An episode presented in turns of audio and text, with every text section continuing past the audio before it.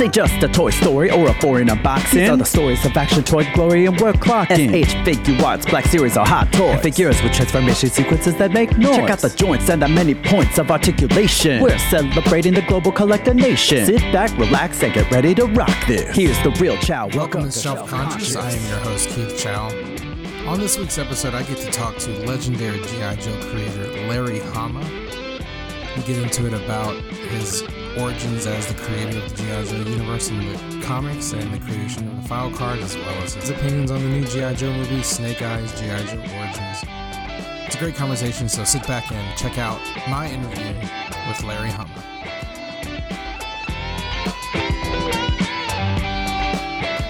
I, I do a show now called Shelf Conscious where I talk about my love of toys and I wanted to just speak with you since you know I've I've told you this so many times in the past, but like your run on the GI Joe comics, but also in the GI Joe file cards was so uh, foundational for me. And now with Snake Eyes coming out, I, I just wanted to take a few minutes of your time to kind of just talk about like one, you know, kind of reflecting back on what it's been almost what forty five years since that first the first time. That long. It's 81 i started? 81 82 81 so 40 years 40 years. Mm-hmm. yeah i started i did the work in 81 didn't come out till 82 right. No. I wanted to flash back to that period in 81 when I know that you've told the story many times where like essentially every editor at Marvel passed on the job until every until, writer you know yeah I mean and then they, they asked all the writers first then then they asked all the editors and assistant editors, and no, nobody wanted to do it. Why do you think that was? Do you think people were just like GI Joe? Isn't that like my dad's toys? Why why would I want to write about them? Or what was it about? The, it was I didn't even want to do a toy story. It was all about the Benjamins. Yeah, there you go. Toy license books. The uh, the licensing fee to the owner of the copyright came off the top of the page rate. Oh. So it was the lowest rate at any of the companies. So, you know, no A list artist or writer would deign to work on a license book. That's why most of the license books are really crappy. they were like, because you got the C list people or the hacks. Mm. We just like knocking it out. So why did you decide to take it if everyone else because, passed on because it? Because there was a huge prejudice against artists writing. Mm and I'd gone to every single editor at Marvel, and not a one would give me a writing writing gig. Because you had wanted to do a similar like type story like before GI Joe even came out, right? Weren't you working yeah, on something? That was I, I proposed it as, a, as an editorial project. I, I wasn't pitching it for me to write. Right, I right. wanted to write it, but I knew I I couldn't. I, I mean, it was so bad that I got special dispensation from Jim Shooter to write for other comic book companies while I was an editor at Marvel. Right. so my first semi-regular writing gig was at Warren while I was an editor at Marvel, writing the, the Young Master Samurai, a strip with the Val Mayerik drew in Eerie magazine uh, for Weezie, uh, Louise, well, Jones at the time, but like Louise Simonson now. And, you know, so when this this you know the GI Joe's you know the thing came around, uh, I I jumped on it because you know I, there was no other way to me get writing work. Right. And so was the deal always like you're not only writing the tie-in, but you also get to have say in who these characters are because you know you famously wrote the file cards that that provided the background for who these characters were, right? So like, was that always part of the deal? And and if so, like, I to me, I would feel like, I know who who has the foresight in 1981, but like, this is your opportunity to kind of like build a universe from scratch, right? Well, no, but, well, the, the thing was, I, I wrote what I call I call them dossiers. Mm-hmm. Right. and the main reason I, I, I started doing them was because I knew, you know, there were 10 characters to start, or just Joes, and then there were like five cobras, and and they said, well, if it goes to another year, we're going to have like you know ten more. I thought, ah, twenty five characters. you know, that that's more than the Avengers, and everybody's bitching about you know, trying to keep track of you know those characters. So I said, thought I better really write down you know who's who and what they do, and you know as a guideline for myself, you know. So I, I wrote them like like they were military 201 files. Yeah, yeah, yeah. And that's I think what was the appeal of them actually, right? Like I remember as a kid just seeing the file card. It, it did read like you were flipping through someone's like CIA file, right? And well, you know, in the originals, I even had like psychiatric psychiatric yeah. profiles. Right, right. Also had peer assessment profiles written by other Joes in their vo- own the voices. Yeah, yeah. So that really helped me define who these characters were because once you start like digging into like what you know Steeler thinks about Scarlett, right? that, that really solidifies the characters. But the, that was always the appeal of someone like Snake Eyes, right? Because like when you went through his dossier and everything's like classified, you were just like, "Holy shit, how awesome is this guy?" There's nothing about him. it was really from my own personal reference, and then I, I think it was Kirk Bozigian. He was one of the heads of the Boys Toys, where he, you know, he I think he had the GI Joe thing going at the time, and he came to the office and he saw these on my desk, and he said, "Holy shit! You know, we should put these on the package." Wow! And that was the first time it was ever done. Yeah, yeah. And since then, it's become, um, you know, an industry standard. It's you can't have an action figure without a file card on the back. Right? No.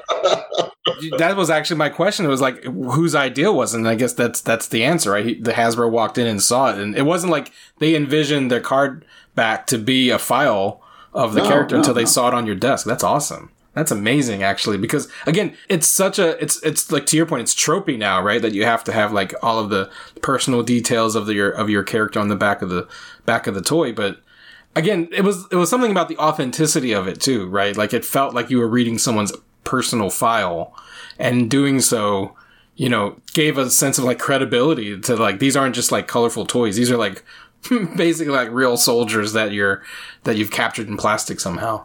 But it was also like a dual purpose because after the first year, the, the boys' toys people found out that the the salesmen were using. They, they said this was the best sales tool they ever came across. All they had to do was go to like KB's or you know.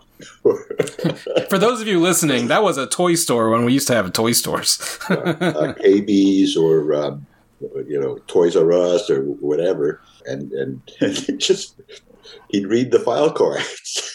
that was that would like clinch the sale. So the salespeople you know, went back to Hasbro and said, like, we, you know, do, do, do more of these, you know? I mean, I'm surprised it has, and maybe it hasn't, I just missed it. I'm surprised there isn't like a coffee table book of literally all of the file cards in one book. Cause I think that, and you know, I'm, i guess IDW has a publishing license. That's a, there's an idea for you guys. We, well, need, we need, a coffee table book of well, all somebody, the file cards. Uh, there is a, you know, there's all these books being published. I think there is a book that's, uh, Oh, really? That's just the file cards? Oh, look at that! Is that a? Can that be shown on camera? Is that is that top secret? no, I don't even know if this is legal.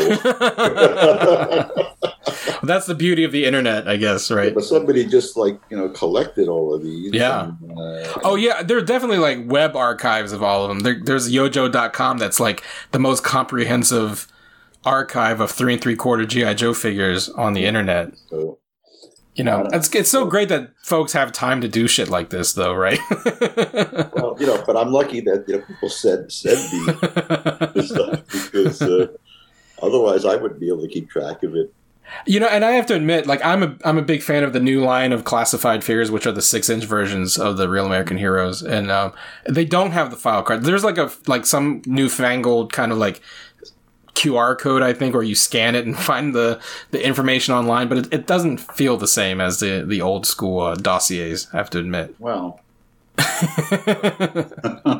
I want to ask you, like, you know, before you're so synonymous with GI Joe and action figures, but like before 1982, were you? Did you even consider yourself like a toy guy? Like, were you? Did you? Did you? Because and toys back in the 70s and 80s are very different animal than they, are now. You know, what was your impression of like the toys themselves at the time? Well, you know, I actually created Bucky O'Hare way before. That's right. I did GI Joe, and you know, we conceptualized Bucky O'Hare in all the iterations at the same time. We just didn't think of it as a graphic novel. Mhm. Um, we thought this is the storyboards for the animated movie. Right. You know, The multimedia before it was a phrase, right? and you know, if you look, you know, he has like three millimeter holes in the Yeah. bottom of, of his feet, and and instead of holsters, they have these uh, three millimeter plugs on the belts, and all the the weapons have three millimeter holes. so you can peg them into the belt. Right, right. So this is the design of the comic character. there was no compromise between what was drawn, you know, and what was what could be produced as a toy. Right, That right. Deliberate. So you know, because you know, even as a kid, I, I remember thinking, you know, I'd get I get a toy or something, and it was like, what? That's not what it looked like on the in the That's not advertisement. what it's supposed to look like. and I wanted there to be no difference, right. you know. Is that an actually like how old is that figure you just held up? This is one of the original Hasbro figures. This is not a boss fight. Wow. So that's that's got to be what 19 Well, this is the 80s. I mean, Yeah. the thing is, like, I created it in the 70s, but it didn't, it took like over 10 years to get it off its, you know, off its feet. I mean, it looks pretty good for a 40 year old toy, I gotta say. you kept it in good shape, Larry. I'm sure you could get a. no, it's not, you know, it's, it's just, I don't, I don't, I don't play with it. Truth be told, none of your fans play with their toys either, right? Like they, they do they do what I do. They just stick them on shelves. And Oh, uh, I don't even put them in. You know, I mean, I don't. I- don't own a single comic book bag. You know, I mean, I- but I still have comics I bought. You know, over seventy years. Uh, you know, like sixty years ago. right. You know, I, I've got comics. You know, I got Uncle Scrooge Yeah. comics that, that I bought when I was a kid.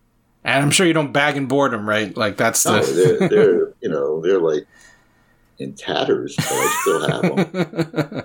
so you know i wanted to ask you about since we're you know gi joe has has speaking of multimedia it was a comic book it was an animated series of course action figures.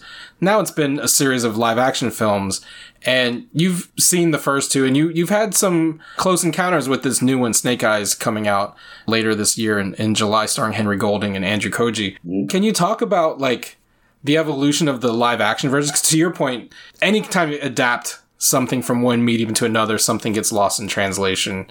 And that can be said about the first two joe movies but what what was your impression of this incarnation especially the controversially for some people going into like the backstory of snake eyes himself? Well, and whatever you can and can't say i understand. I'm sure there are ndas in effect. Well, first of all, you know, it's it deviates from from being the GI Joe movie, you know, as it you know it as the same way that the, the later Wolverine movies deviated from being X Men movies. hmm I mean, they made all these X Men movies, and after a while, people started figuring out. Well, you know, maybe people aren't all that interested in this guy with the beams coming out of his eyes. you know, as they as they are in the guy with the adamantium claws. You know? and you know, but they they could all all they had to do was was go down the hall to the Marvel licensing room and realize that, oh, geez, we got like you know 120 Wolverine licenses, mugs and plates and party masks and everything, you know, and you know, not much of anything else for the other guys. yeah not a lot of cyclops toys floating around Yeah, but you know, they're not. Most of those other characters wouldn't sustain a standalone movie. Would you go to see a, a, a Cyclops standalone movie? Truth be told not really. Yeah. So, it, it, but with, with GI Joe, we were saying, "Oh well, you know, it's like you know, he's supposed to be this." And this is, and blah blah blah in the history, and I'm saying, you know, if you followed that original continuity, he, you know, the character would be like, you know, the 73 years old. and and these things have to evolve, right you know, and you just can't get stuck in that. You know, if you know if Batman, you know, was the way that you know he was originally conceived, you know, I mean, you wouldn't be able to get the Dark Knight Rises or the Joker or anything like that. Right, and all all indelible comic book characters and superheroes have to had that like you know retcon in yeah. order to keep up with the times, right? Because to your point, Superman would would be set in the 1930s if it was right true and to the original. All of GI Joe is retcon. You know, I, I mean, I I never had a long, uh, long game plan. Right. You famously make it up as you go along. Yeah, I just literally make it up as I go along. You know, page by page because what, what the core of it is that it is totally character centric. You know, the, and the file cards was the root of that. Right. I, I concentrate on nailing these characters and making the characters stand up and walk around. You know, and they they they eat and they fart and you know, right. They're real people. You know, they become real uh, a lot because a lot of the character traits are based on people I actually know. Right. So I have a real life reference point, you know, so that I it's harder for me to veer off course, you know. Yeah. You know, if you if you write stories on a template that's based on story structure, you know, it's like you know, in Hollywood they used to have script readers. and, you know, you know what script readers are. and they, they come in and they tell you, right, right. no, no, they, you know, because each producer has, you know, stacks and stacks of unread scripts, and and these these girls, you know, fresh out of college, who like read all of them, and then they make you know smaller stacks, right, right, like you know, and the parameters they're given, you know, they have a, like a sheet of parameters. They would like, you know, does it have three acts? does it fit this formula? Right. Yeah. Can I follow the character arcs? Blah blah blah blah blah. But nowhere on, the, on those sheets does it say, hmm, do I like any of these people? Two, do I care what happens to these people? You know? And three, would I want to hang out with these people? Right. okay. And and that's where something like Harry Potter gets it right. You know? Yeah, right. Make the make the characters real people that that readers or viewers want to be around. Right. And that's what get, gets them coming and back. The fact is that if you ask somebody what the plot is of any given Harry Potter movie, they're like, it doesn't matter. It doesn't matter. Oh, and then speaking of like the humanity of the characters, I think the, you know the elephant in the room about the Snake Eyes movie is something you and I have talked about several times over the years that we've known each other. Which which is real quick almost 20 years that you and I have known each other, which is crazy. But, you know, I've always wanted an Asian American Snake Eyes.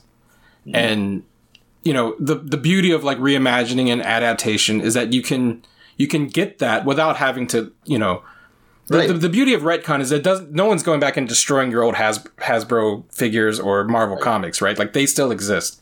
But but this film can give me what I've always wanted. It's ever since I was a five year old child playing with right. my Snake Eyes toys. Well, that's what you know. I mean, I remember uh, 15 years ago, maybe I was a guest at, at San Diego, and I was doing uh, a GI Joe uh, panel or something with all these guys from Hasbro and every place else, and some Asian kid way in the back stands up. he says, so how come the, the most badass ninja in the world, some white guy? and I went, well, you know, basically because that, that's what I had. You know, I was in the first set, I was given ten characters, and one of them was a commando. And I thought, oh, well, how, you know, so he Snake Eyes didn't become a ninja, right, until they introduced Storm Shadow, right, you know, who was the first Asian character, and I looked at the character and I said, he's the only Asian character in the GI Joe universe, and he's a bad guy. right, right. So you know, so what can I do to alleviate this without you know rocking the boat? I said, okay, well, over the course of the next year, I'm going to change him into a good guy, and and not tell anybody else that I'm doing it. Which I've said so many times on the Nerds of Color, like how formative that arc was for me, because I think similarly seeing Storm Shadow, and and I think what folks forget who only know the cartoon or only know the movies and didn't read the comics is that Storm Shadow wasn't just Japanese; he was a Japanese American. Right. Right. He was Tommy. I think he's from San Jose. Yeah. Or I think I think I, I thought it was Fresno, but it, it could be. No, Fresno. but who knows? but but you know, but he was Mitch a dentist from the uh, from, from the Nth Man is from Oxnard. yeah, there you go. But you know, but that's that that gets lost in translation. Speaking of right, when you Oh, yeah. when you have like him, he speak like this in the cartoon and uh, whatever, right? But like, but his arc from being like Snake Eyes' sworn enemy to learning who really killed the Blind Master to becoming a hero in his own right, you know, and then an anti-hero and all that stuff is just all those layers and levels to an Asian American character. Like you can't you can't underestimate how that what that means to So, people. you know, here's the thing: is that to me, Storm Shadow should actually sound like my cousin Randy, who, you know, was born and raised in Sacramento, California.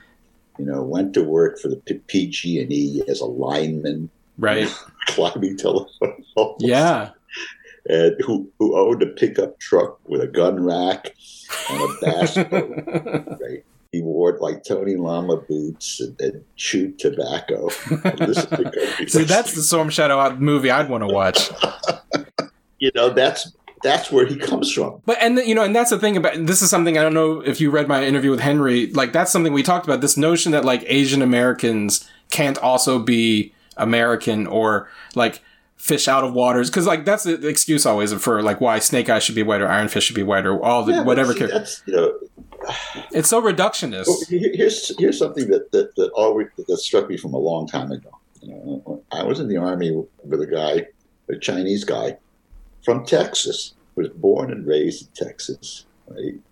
He was, you know, looked totally Chinese, spoke with this deep Texas drawl.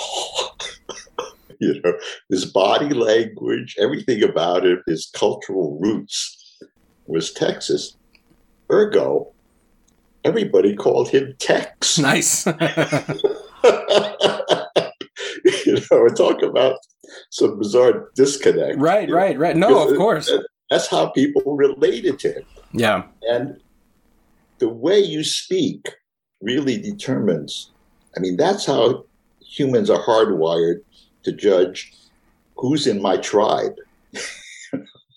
Exactly right, and that's the. But that's my whole project. For I have a whole other podcast where I interview other Asians from the South because I'm from Virginia and a rural part of Virginia. It's the same. It's that same cognitive dissonance where like Right. you know you have this thick country accent or whatever, but you have this face, and and people can't deal with that. And even just being Asian, even if you're not from the South, like if you're Asian American and you go to Japan. It's not like everyone's like welcoming you with like open arms. You know what I mean? So this notion Well, that like Henry, The other thing that people don't seem to understand is that you know your body language says a lot. You know, Yeah. You go to you go to Japan or China, and people know even if they look at your face that you're not from there right?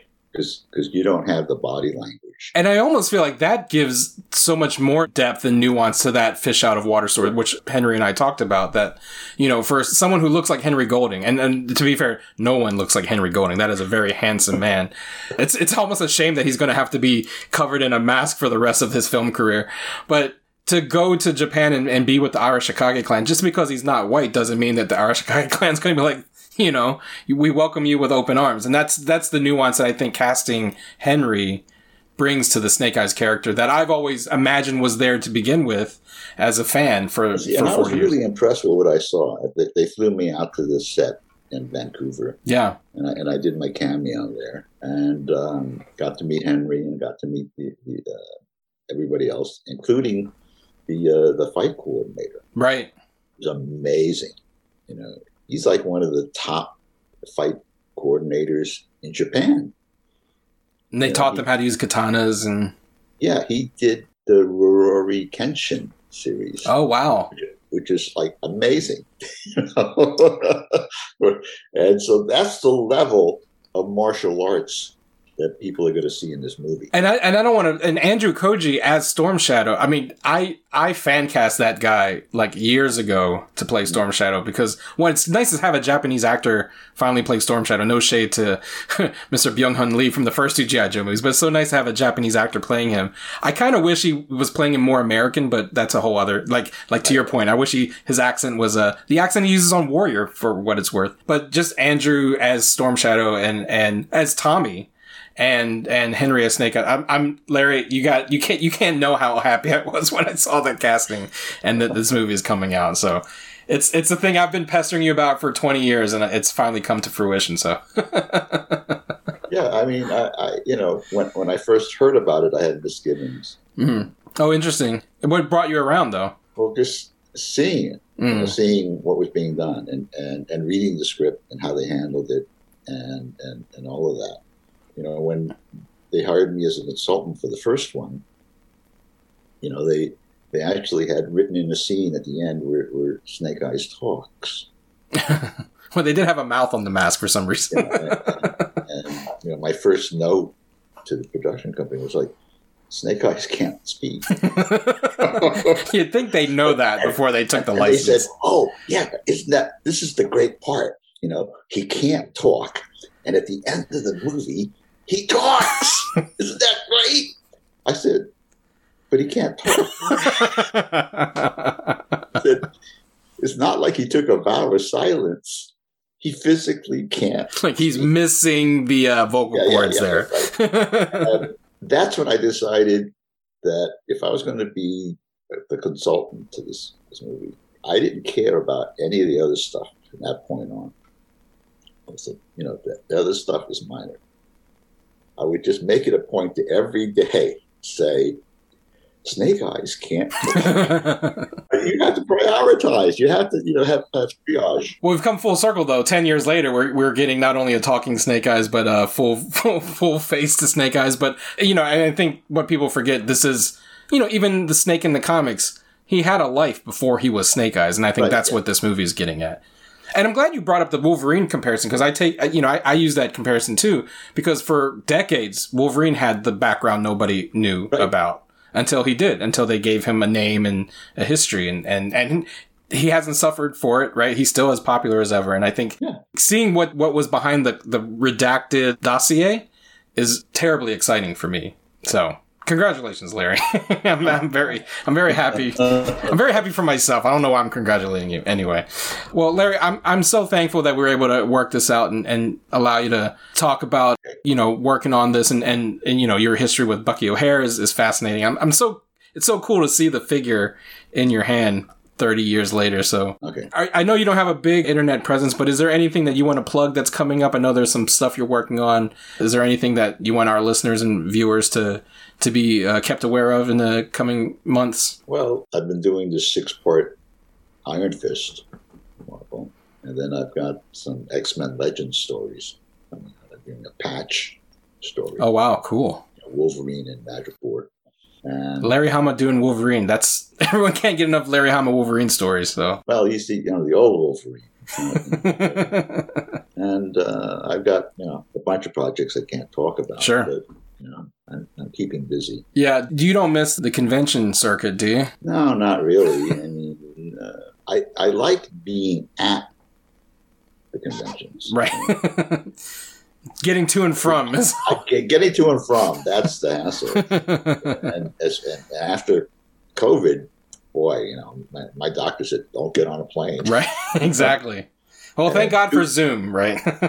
two weeks after my doctor told me don't get on a plane, he died from COVID. Oh no! Yeah. Oh so wow! Sort of like hammered home the point. Yeah. so, literally, thank God for Zoom, I guess. Yeah. Well, Larry, it's as always, it's been a pleasure. Um, I, I, can't thank you enough for, for all the work that you've done and you continue to do, and, and what your work has meant to me. Uh, I say this every time, and I'm sure you you get tired of me gushing every time we talk, but it's been such a pleasure, and for you to bless this podcast with your presence. So, thanks so much, Larry. Okay. Big thanks to Larry Hama for being on Shelf Conscious. You can follow me on Twitter at the real Chow, the underscore real underscore Chow and follow the podcast at ShelfConNOC. Also go to hardknockmedia.com to find this and all of the podcasts in the Hard Knock family. Subscribe on youtube.com slash the nerds of color for the video and Apple Podcasts for the podcast. Give us a rating and review if you do. That'll help people find the podcast. And thanks everyone who's discovered this podcast. Appreciate all the support. And always remember, Shelf Conscious is where we come collect.